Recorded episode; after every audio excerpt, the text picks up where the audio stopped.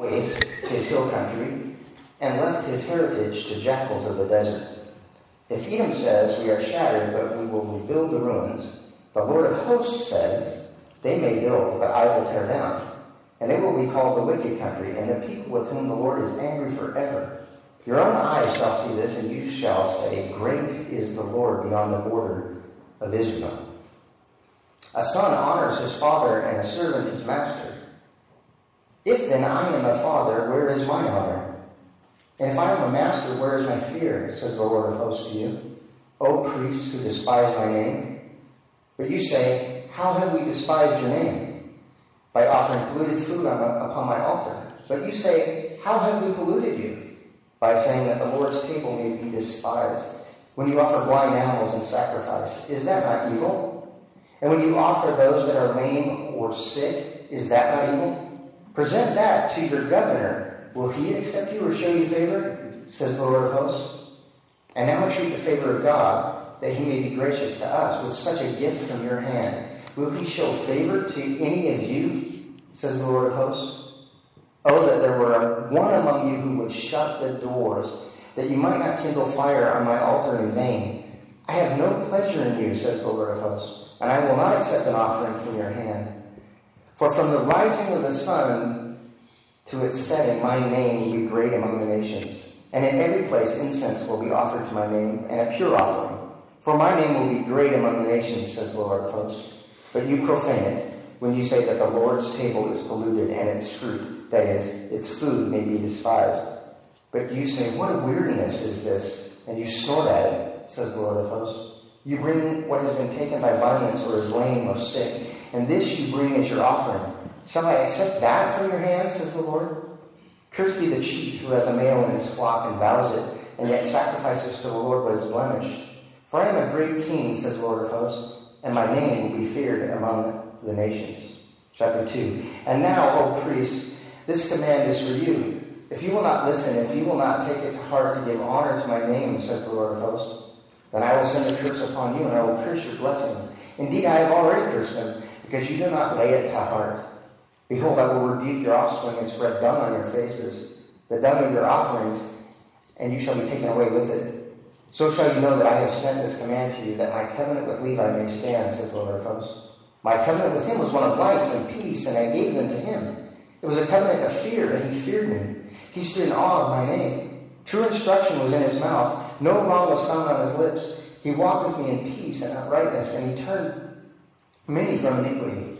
For the lips of a priest should guard knowledge, and people should seek instruction from his mouth, for he is the messenger of the Lord of hosts. But you've turned uh, aside from the way. You've caused many to stumble by your instruction. You have corrupted the covenant of Levi, says the Lord of hosts. And so I make you despised and abased before all the people, inasmuch as you do not keep my ways but show partiality in your instruction. Have we all not one Father? Has not one God created us? Why then are we faithless to one another, profaning the covenant of our fathers? Judah has been faithless, and an abomination has been committed in Israel and in Jerusalem. For Judah has profaned the sanctuary of the Lord, which he loves, and has married the daughter of a foreign God. May the Lord cut off from the tents of Jacob any descendant of the man who does this, who brings an offering to the Lord of hosts. And this second thing you do, you cover the Lord's altar with tears, with weeping and groaning, because he no longer regards the offering or accepts it with favor from your hand. But you say, why does he not? Because the Lord was witness between you and the wife of your youth, to whom you've been faithless. Though she is your companion and your wife by covenant, did he not make them one with a portion of the Spirit in their union? And what was the one what was the one God seeking? Godly offspring. So guard yourselves in your spirit, and let none of you be faithless to the wife of your youth. For the man who does not love his wife but divorces her, says the Lord, the God of Israel, covers his garment with violence, says the Lord of hosts. So guard yourselves in your spirit and do not be faithless. This is the word of God. Thanks be to God. Thanks be to God. I couldn't help this morning but think about the particular love that God has. A pointed, particular love. So I asked the question in my own heart is what does God owe his created world? Does God owe you and me? Does He owe us a benevolent love? Does God owe benevolence to all? Who must God love? And then does God have to prove His promises before I believe? If God indeed loves me, so what? Just God loves me, so what? Well, the book of Malachi can be divided up in six sections of disputations or um, disagreements between God and his people Israel. This morning I'll look at the first three of those disputes, and next week we'll finish with the final three. But before we dive into to the text, I want to give us a little overview and a little background of what's going on here. See, so here's what Israel's situation is. They're a hundred years or so after the decree to end Babylonian cap- captivity, so they've been brought back home. The temple has been rebuilt. Well, God promised blessings with the rebuilding of the temple. And that included grafting in of all nations, prosperity, expansion, peace, and the return of the glorious presence of God. But what Israel is experiencing instead is deep economic hardship, prolonged drought, crop failure, pestilence. And the land of Judah, is almost insignificant. It's about 20 miles by 30 miles or so at this point. And although they had returned from exile, well, the Persians here, they were, they were occupying and they were generally tolerant of their worship practices, but the feel would have been that they were under a foreign oppression, a foreign occupation. And the temple here, the temple was inferior physically and spiritually to the original. And there seemed to be no visible manifestation of God. And remember before that there was a pillar and all of that, right? That the presence of God was, was, was there. But God's people were called to live by faith and not by sight. And in so doing, their faithful witnesses, God's chosen people, would bring about the salvation of the Gentiles. So that's kind of the overview of the, the situation that they're in. So I want to look back again at this first dispute. And here comes the question the question for us, the question for them. And the question really that they might be asking of God is Does God make a distinction between his chosen people and the arrogantly does, make, does God make a distinction between his chosen people and the arrogantly wicked? Because they're taking a look at their trouble. And God declares here this burden to them. Well, think this word burden. Malachi is burdened with the word of God for God's people. And think about this. When one must deliver a message such as Malachi is charged with, what does it take? It takes some courage. It takes some confidence in who God is. And Malachi here, he possesses the words of reconciliation for them. And he's compelled to fulfill that ministry of reconciliation. And in one sense, it's like a duty. And in another sense, it's a must that was born out of his own calling by God. And he would say, I cannot not deliver this message, no matter how it will be received.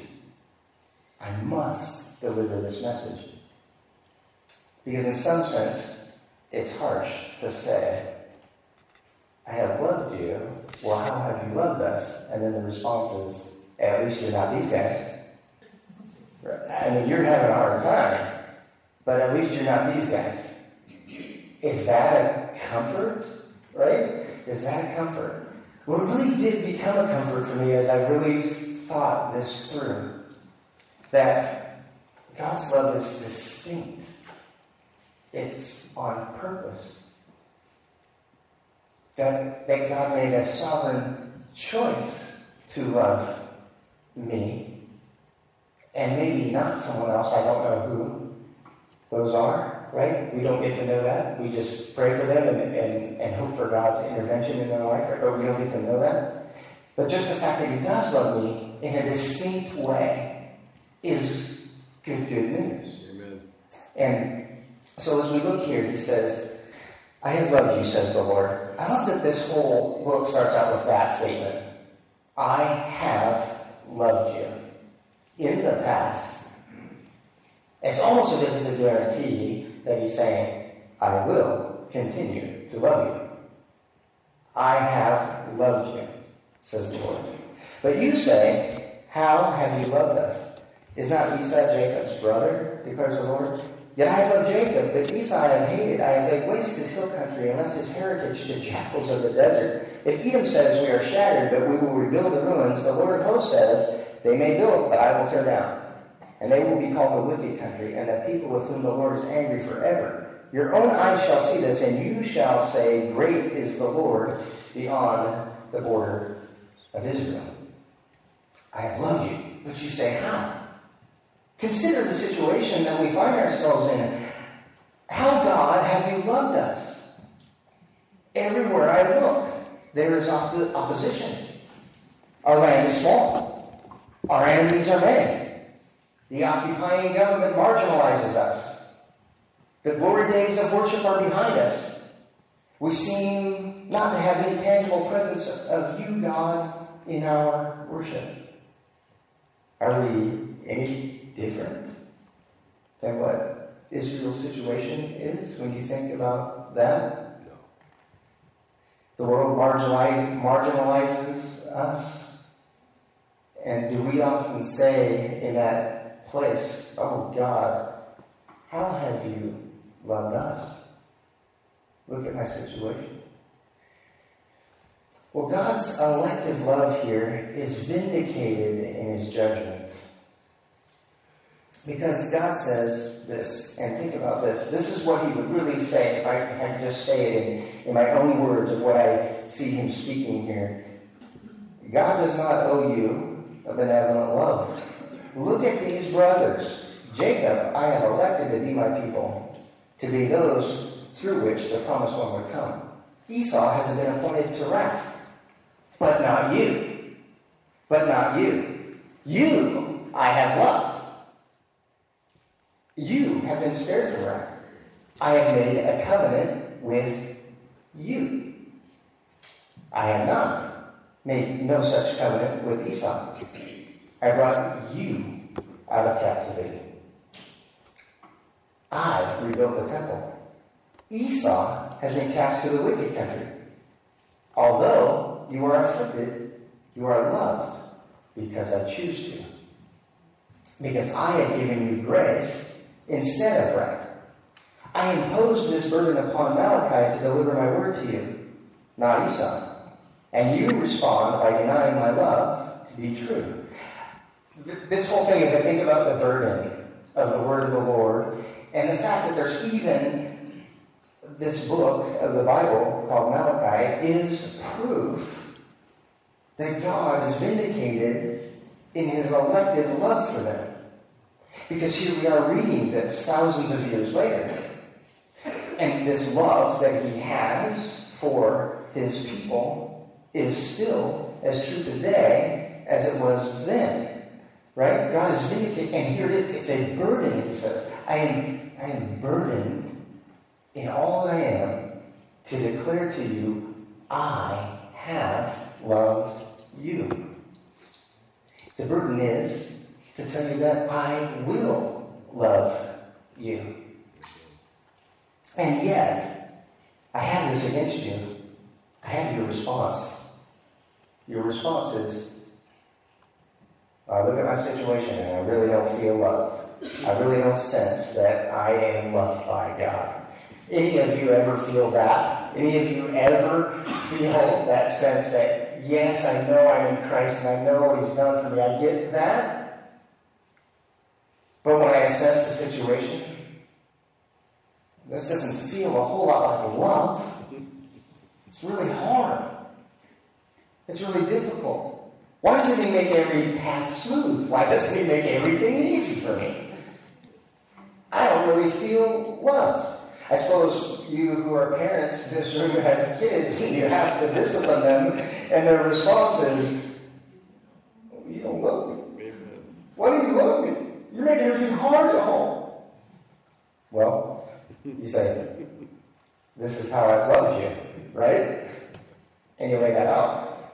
Well, the church here, I think, we must remember this that we aren't off the hook here. Because the promise of God for you and for me in Christ Jesus. Our peace with God, victory, a spirit filled, abundant life. God has promised us a sufficient grace to fulfill all our needs according to his riches and glory. And yet, we ask, How have you loved us? We ask, we say, God, I didn't ask for my wife's illness. I didn't ask for cancer. You said you loved me and you gave me love, and yeah, you gave me this. How have you loved us? How have you loved me? I didn't ask that my coworkers think I'm not worthy of respect because I could declare my faith in Christ. And then I think about what makes amazing grace so amazing is that it was given to you at all. Amen. That I have it all. When you think about the fact that I say I can stand here and say that I am loved by God, Think about your neighbor. What about your neighbor? I think about my family. And then why not my brother? Why not my sister? Maybe you have kids and you say, why not your daughter? Or this one hits home with me, why not my mom? Why not?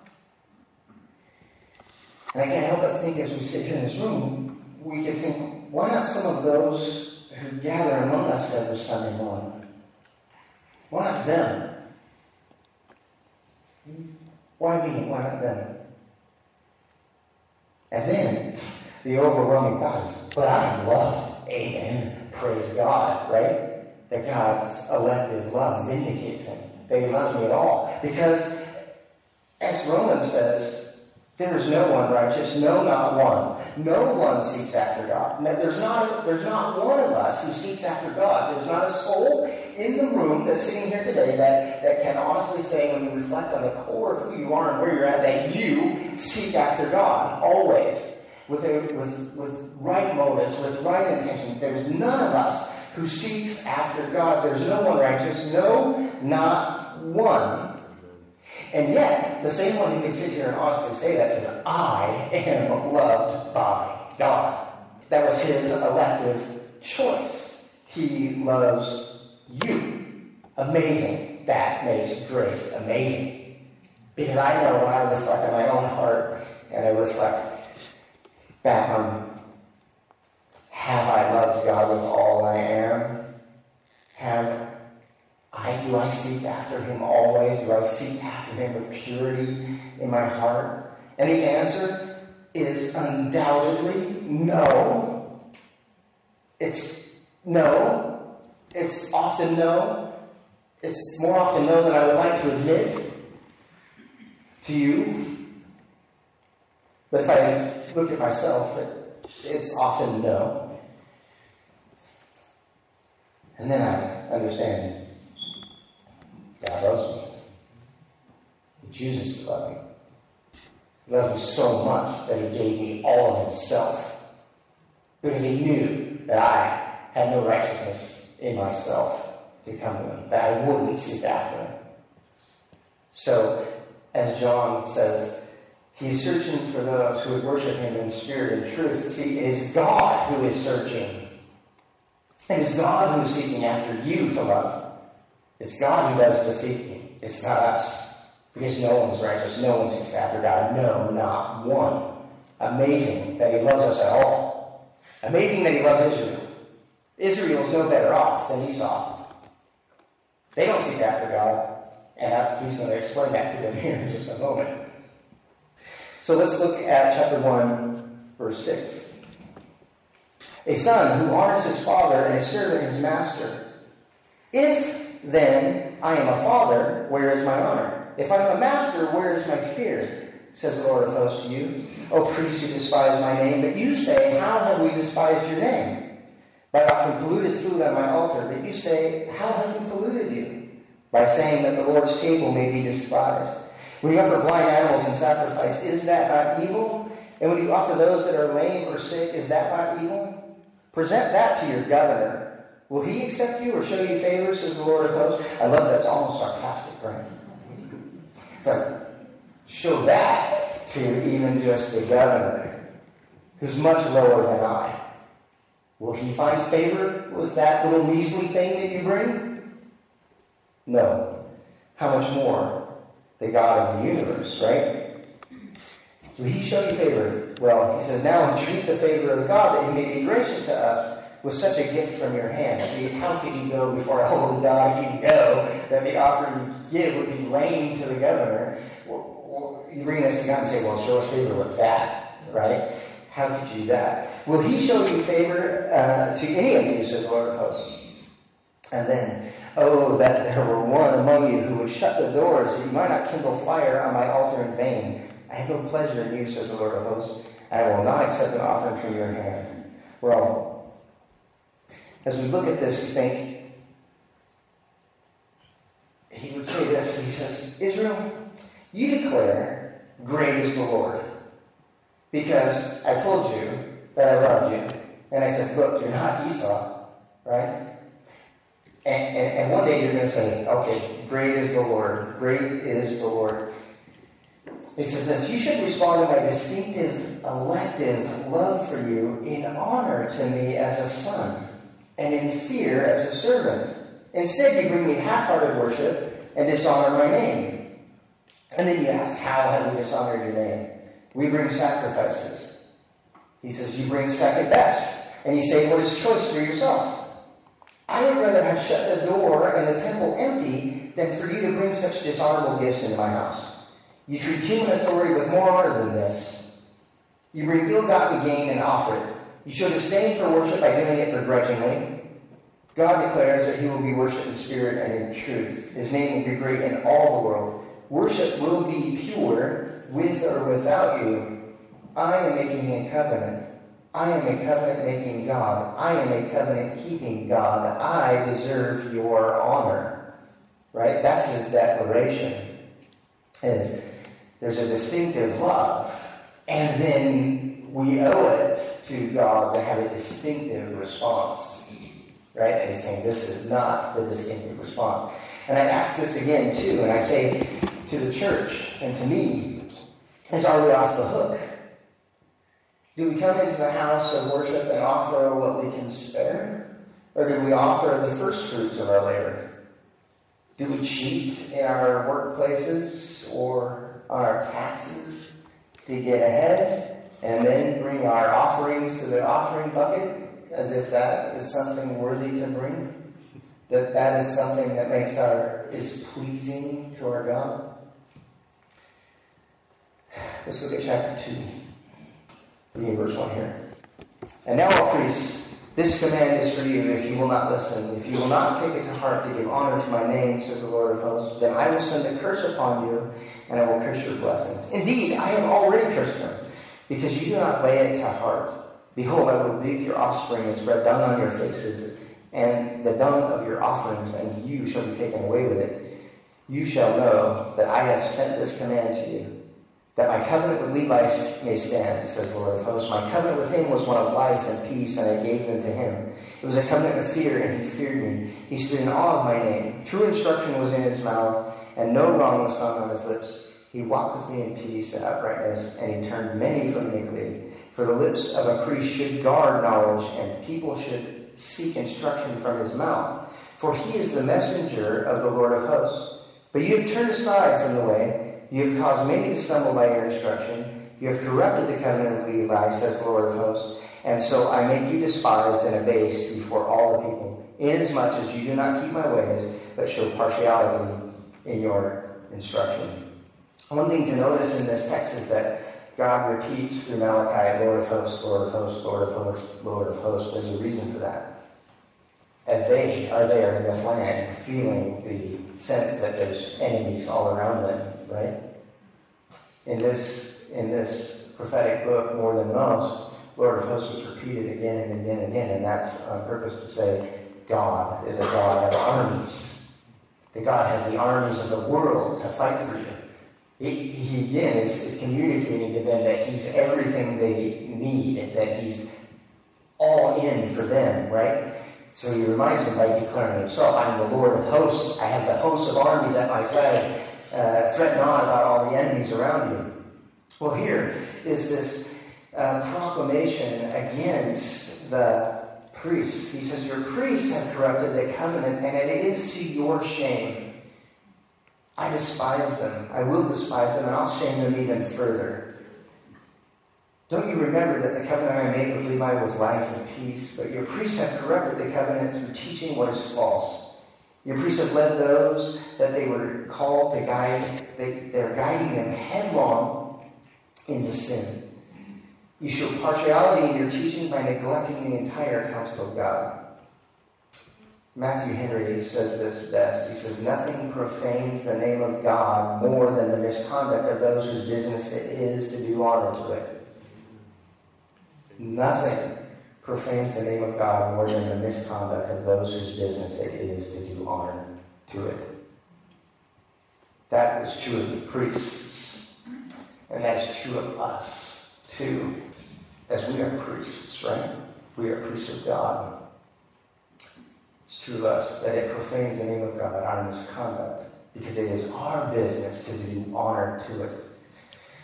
In American culture today, we have pastors and teachers who pick and choose what truths to share with God's people.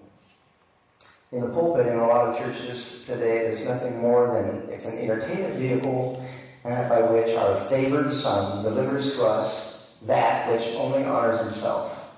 It honors himself, it honors his favorite cause, it panders to his audience's preferred style and then their pet sins. That's really what goes on a lot in a lot of churches is I want to pander, I have these pet things that I'm all about. And I know that you have these pet sins that you are all about, and I don't want to disrupt that. I want you to like me. And I want you to find me this swell fellow, right? Well, it is to their shame, God says. It's to their shame. But here's the thing it's also to ours. It's also to ours if we sit and listen to it. it it's to our shame if, if we sit underneath it. It's to our shame if we don't call it out and say, no, no, no, no. It is to our shame. God declares the faithfulness of Israel as evidenced by their faithfulness to each other, faithlessness to each other in marriage. This is the next section. God is going to declare the faithfulness, faithlessness. I'm choking on that word for some reason. The faithlessness of his people as they are faithless to one another. Look at chapter 2, verse 10. Have we all not one Father? Has not one God created us? Why then are we faithless to one another, profaning the covenant of our fathers? Judah has been faithless, and an abomination has been committed in Israel and in Jerusalem. For Judah has profaned the sanctuary of the Lord, which he loves, and has married the daughter of a foreign God. May the Lord cut off from the tents of Jacob any descendant of the man who does this, who brings an offering to the Lord of hosts. And this second thing you do, you cover the Lord's altar with tears, with weeping and groaning, because he no longer regards the offering or accepts it with favor from your hand. But you say, why does he not? Because the Lord was witness between you and the wife of your youth, to whom you have been faithless, though she is your companion by covenant. Did he not make them one with a portion of the Spirit in their union? And what was the one God seeking? Godly offspring. So guard yourselves in your spirit, and that none of you be faithless to the wife of your youth. For the man who does not love his wife but divorces her, says the Lord God of Israel, covers his garment with violence, says the Lord of hosts. So guard yourselves in your spirit and do not be faithless. So here God is declaring the faithlessness of Israel as evidenced by their faithful, faithlessness to each other in marriage and he declares, You profane the sanctuary of God by bringing in the false gods, bringing in partial truths, bringing in false gods, by marrying outside of the covenant community. He further declares, You fail to keep even your earthly covenants. How do you not see that you are faithless to me? I will not accept your sacrifices. Do you not know that I am making a godly nation through you by which the whole world would be blessed? This is his declaration to them, is that in purity, right? In purity, the world will be blessed. And I've made you a community, right? I have taken that. And he's done that for us as a church, right? Hasn't he? He's taken us as a community of believers and he's drawn us together. And he's drawn us together in this covenant, this greater covenant than this. And yet, do we mix ourselves with other things that are not consistent with the purity of the covenant community that we're in? We are by nature like Israel. We are covenant breakers. We easily disregard our personal relationships for convenience we declare our allegiance to Christ and worship and live as though the sacrificial love of God displayed by Christ's voluntary substitutionary death on the cross, it means less to us than our perceived need for comfort. This message is for all of us. This message demands a response.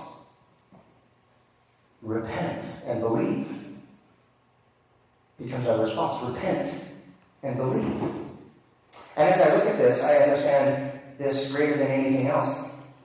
God Himself is our great need. The covenant making God is a covenant keeping God. And what truths that we find in the scripture is this is that God Himself provided a more perfect covenant. God gave us the perfect prophet, the perfect sacrifice, the perfect priest, and he made him king. And we exalt him as Lord Jesus Christ. And God had a burden for you. And it's just as Malachi brought the burden of the word of the Lord. The burden of God's great love delivered by his messenger. It's so great that for you and me, he delivered the message in person. He delivered the message in the person of Jesus Christ. If you would open your Bibles to Hebrews, and I'm not going to give you sort of a specific address, but I'm going to jump through some stuff pretty fast to give us some points here that, that the writer of Hebrews makes in declaring this greater covenant, in, in declaring the greater um, burden of God. And let's look at first chapter 1, verses 2 and 3. But in these last days he has spoken to us by his Son, whom he appointed the heir of all things, through whom also he created the world. He is the radiance of the glory of God and the exact imprint of his nature and he upholds the universe by the power of his word. After making purification for sins, he sat down at the right hand of the majesty on high. The great burden of the Lord, he spoke to Israel by the prophet Malachi.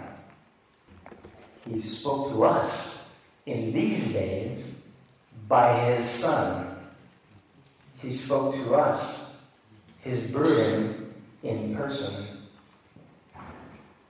Chapter 2, let's look at verses 17 and 18. Therefore, he had to be made like his brothers in every respect, so that he might become a merciful and faithful high priest in the service of God, to make propitiation for the sins of the people. For because he himself has suffered when tempted, he is able to help those who are being tempted. Our great high priest he came for us and was sinless. But yet he knows us. That he knows us enough. And he suffered enough, the same sort of things that we suffer. And yet when he was tempted, he sinned not. He then is able to help us who are being tempted. Chapter 3, verse 6.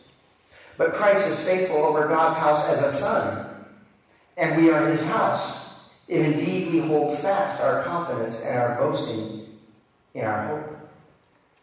Remember, see, Malachi says here that the, the um, indictment against Israel was, I have loved you, and you didn't honor as a, as a son. And here, Christ is faithful over God's house as a son. And we are his house, and indeed we hold fast our confidence and our boasting and our hope. Chapter 4, 14 through 16. Since then we have a great high priest who has passed through the heavens, Jesus, the Son of God. Let us hold fast our confession. For we do not have a high priest who is unable to sympathize with our weaknesses, but one who in every respect has been tempted as we are, yet without sin. Let us then with confidence draw near to the throne of grace, that we may receive mercy and find grace to help in time of need. Chapter 5, verse 8. Although he was a son, he learned obedience through what he suffered, and, be, and being made perfect, he became the source of eternal salvation to all who obey him. Move ahead in chapter 10, verses 11 through 18. And every priest stands daily at his service, offering repeatedly the same sacrifices, which can never take away sins. But when Christ had offered for all time a single sacrifice for sins, he sat down at the right hand of God, waiting from that time until his enemy should be made a footstool for his feet. For by a single offering he has perfected for all time those who are being sanctified. And the Holy Spirit also bears witness to us for after, saying, This is the covenant that I will make with them after those days, declares the Lord. I will put my laws on their hearts and write them on their minds. Then he adds, I remember their sins and their lawless deeds no more. Where there is forgiveness of these, there is no longer any offering for sin. So I ask this morning, will you, will I, will we respond to the Word made flesh, who for our sake kept the law, atoned for sin, and satisfied the wrath of God. Receive the word of the Lord this morning. Confess Jesus Christ as Lord with your mouth and believe in your heart that God raised him from the dead, and you shall be saved. If that is you this morning, you are loved by God. And you can say, Oh, how he loves us, as we sang this morning. You have been elected, chosen to receive his grace. Good news. Good news. If that's you, we must do business with that this morning. You have to have ears to hear. This is not something I can make you respond to. That was the burden of my prayer this morning as we were singing is that I know that I want a response. I would love to see, you know, a room full of people respond to that truth, and I can't do it. It's not my job. It's not my duty to do it. But I'm here praying right now as we're standing and I'm talking. I need to pray in my mind and my heart that the Holy Spirit has been in here doing His work in you. And He's convincing you in your heart of sin of his righteousness. Right? He's convincing you of that. If that's you, he's giving you ears to hear and a heart to respond. And and that, my friends, is good news because he's telling you this.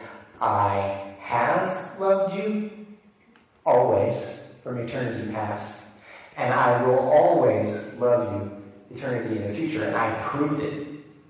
I proved it because I sent you my word in the flesh. I gave you a great prophet, greater than this prophet Malachi, a greater high priest. That he himself was also the priest and the sacrifice, and he was perfect, without blemish. He was perfect for you. And that even death, even death could not take him away from you. But it was his death who brought you to the relationship with God. That is good news. That is real love. That is something that you and I ought to celebrate. That you and I ought not to fret about the fact, are we loved? Yes, we are. We ought to fret that there's those out there that don't know that they are loved by God. That they haven't heard and received the Word of God. We ought to be so stirred in that that, that we wouldn't bypass the opportunity to tell those that we declared this morning, maybe it's not my neighbor. But have I told my neighbor about the good news of Jesus Christ and what he's done for them? Maybe my brother. Have I told him? If they rejected, did I tell them again? Maybe my mom. Did I tell her? Did she reject me? Do I tell her every week? Do I tell her every month? Do I tell her every time I meet with her? I ought to because the love is so great that she needs to hear it. She needs to know it. And I don't know who God is saving. I don't know who it is that God's elect people are, but I need to assume that it's everyone. So everyone needs to hear it, right? Amen. We all need to hear it. We all need to proclaim it. Thank you. Let's pray. Father, thank you so much for your word. I thank you for Jesus. So all I can say is I thank you for Jesus. I thank you for your love for me. I thank you for your love for those in this room. I pray this morning that if there's one or many who might respond to the truth of your love this morning, that your love is distinct, that you've chosen them specifically to impart your love to them, that you laid your life down on the cross for them, for that one person, you laid it down, that you sought after them that they didn't seek after you, but you were looking for them to love them. I pray, Lord, that you have convinced that one this morning to repent of their past and to turn to you, to accept your grace and forgiveness. I pray for those of us who have maybe felt like the love of God has been missing, the presence of God has been missing in our worship time. I pray this morning that we are convinced once again that we are loved. I pray that we are encouraged to bring the best that God has given us, to bring the best to his house, to the best to praise his name. That we give all of ourselves and not what's left over. That we haven't become cold toward God. I pray that you would warm our hearts again once once again for your love for us. In Jesus' name. Amen. Amen. Amen.